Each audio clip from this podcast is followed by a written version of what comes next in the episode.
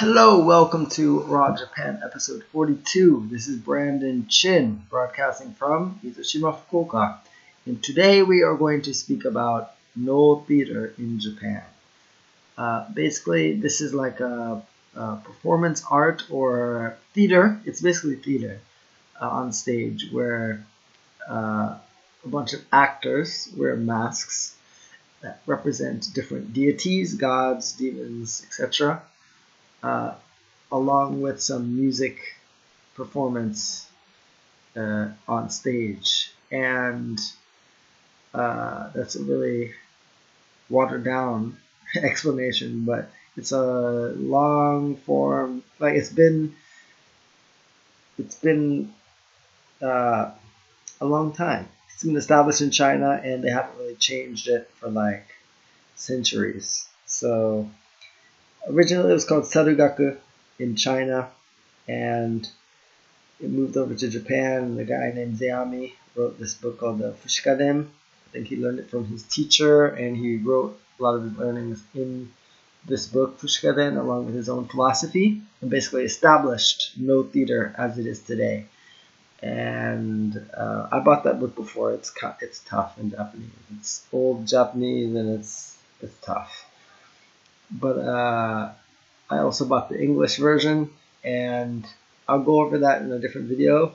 My I have a series called My Book My Belly where I read a, a book and uh, have a Japanese or Asian meal, and I introduce the meal to you while I read some parts of the book I found interesting. And I will do fushikaden, or this um, it's like the art of Noh theater uh, one day, but not today. But today I saw a different version of Noh Theater out in Fukuoka City, and it was basically just singing, and even without the dance or the people performing in masks, you could still get the sense of um, the core of Noh Theater, which I think is really centered on um, allowing your artistic flower to bloom. They talk about that a lot in the book Fushikaden. Fushikaden. and uh, yeah, lately my Japanese has been getting really messy. You know, I gotta tighten up the intonation. Uh, and so you can see on stage, even just with singing, um, the performers are really digging deep. And well first during the performance they put themselves in like a meditative state with the slow movements and the really drone like uh, deep sounds that they sing. It's like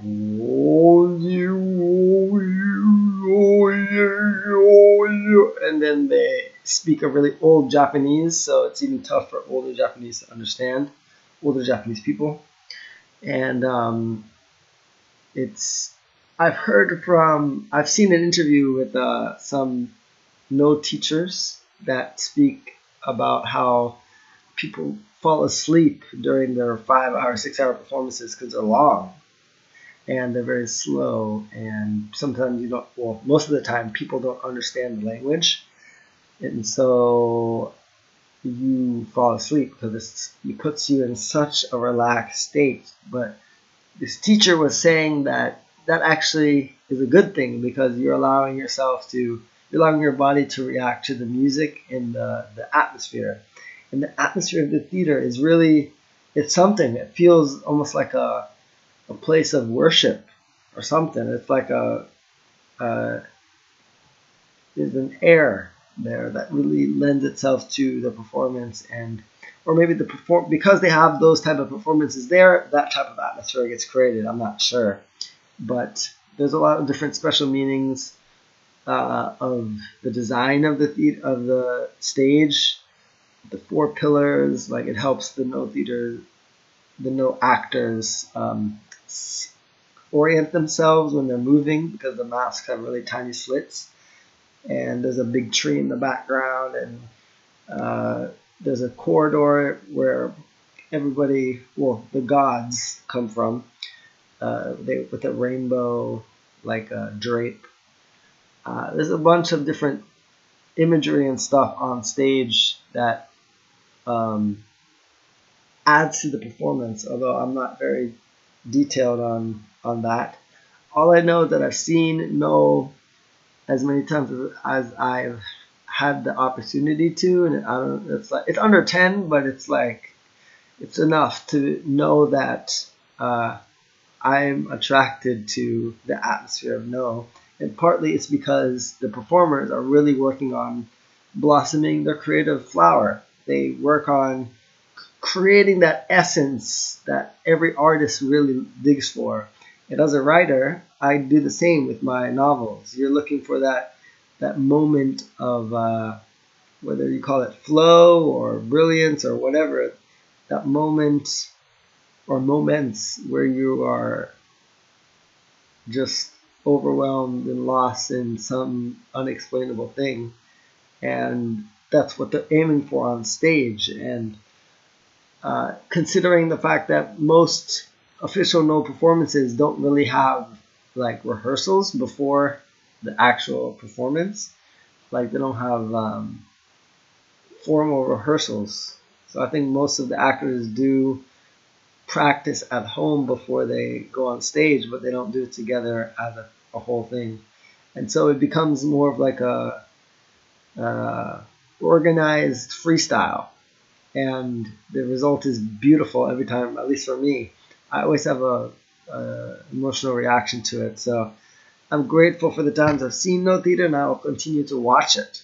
I haven't seen kabuki or anything else like that, but Noh theater really continually encourages me to to keep uh, mastering my art and um, use it to uh, interact or engage with the audience, whether that's causing other people to question and doubt the status quo, or to just provide inspiration, or to, um, yeah, uh, reinforce the status quo. Uh, there's a lot of different things art can can do, but I think most of it is always questioning how things are, and uh, Noh theater really gives me the motivation to keep going and to make sure my shit is tight as in that, that's a screw being tightened. Um, I think that's it. That's it today. You know, once the screw metaphor came out, that's when you know it's time to hit the sack, as in go to bed. Yeah. So, Noh theater. If you have the opportunity, please go and watch. Don't feel bad if you fall asleep, even if it's a little nap, because it just means you're meditating, man. It just means you're floating. but in all seriousness, I think uh, if you've had bad experiences with Noh in the past, it's been too boring or whatever, try to see it from a different angle. Maybe read some stuff before you go in and just see what you come out with. And of course, you don't have to stay the whole time. It's like five, six hours. Long as shit. I mean, even today, I only stayed an hour. It was it was from ten to five, but I had other events to go to. So uh, I only stayed a short time and still got my juice. On that note, see you on the next episode. If you're more interested in more everyday Japanese, uh, parts of the culture that you don't really hear about otherwise in this free form style, go to brandonchin.net backslash raw and pop in your email. And if you're looking to travel, to come here to Japan and do it the right way, do it raw, instead of being in a rigid tour that is organized by the minute, and you want to slow down and actually meet locals, then go to brandonchin.net backslash change, C H A N G E, and I got a tour guide experience for you. I like to call it a guide experience, but you know, if you don't have the tour in there, some people don't understand what they're saying. So go to brandonchin.net backslash change if you're interested in actually traveling to Japan or you already have your plans up and you just want to take a tour, do that. See you on the next episode. おやすみなさい。